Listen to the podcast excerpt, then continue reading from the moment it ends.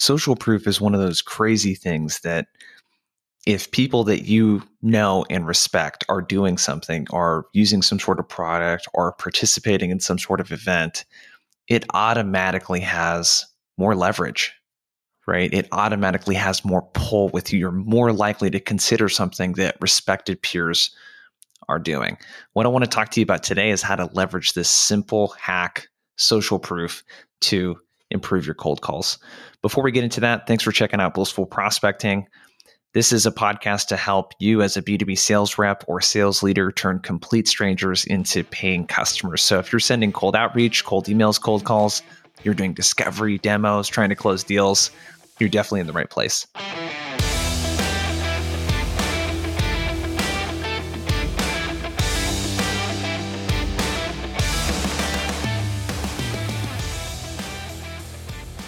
So, social proof.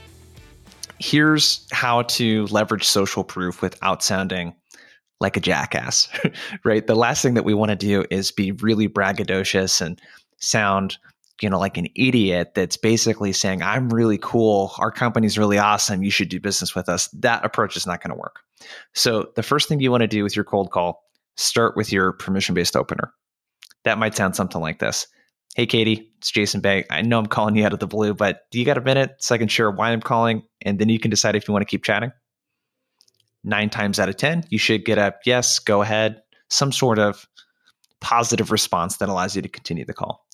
Now, here, what's really important is instead of pitching, doing your elevator pitch, pitching your product, or saying things like at Outbound Squad, we do this, we're not going to pitch we're going to talk about what we do through the lens of the people that we help. And the social proof part comes in. We're going to stack that social proof at the beginning of this statement. So if I was cold calling a VP of sales, let's say for Outbound Squad, I might do something like this. Uh, so I do my permission based opener, prospect says yes. Well, in our work with Gong and Medallia, one of the things their sales leaders were running into was a couple of challenges. One was their AEs needed to self source 30% of their pipeline, but outbound activity was still low after repeated attempts to train and enable them. The second thing they ran across was economic uncertainty throwing off forecasting. So the team was running into a lot of budget and timeline objections, making it hard to secure meetings and run tight sales cycles. Are either of those two relevant for you right now, or am I totally off?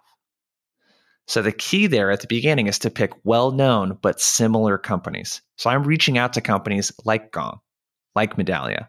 So they're going to hear those names and think, oh, wow, great social proof, right? Yeah, I'd love to learn what those companies are doing. So that's the key. Think about relevant companies that you can pack into the beginning of that priority drop and say things like, you know, in our work with sales executives at Gong and Medallia, or in our work with the director of product at so and so company, they were telling me they kept running into these two things. So that's my tip for the day. Leverage social proof, stack it into your cold calls, and work in using your customer voice.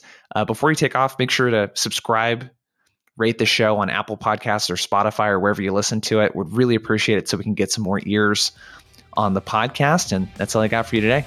We'll see you.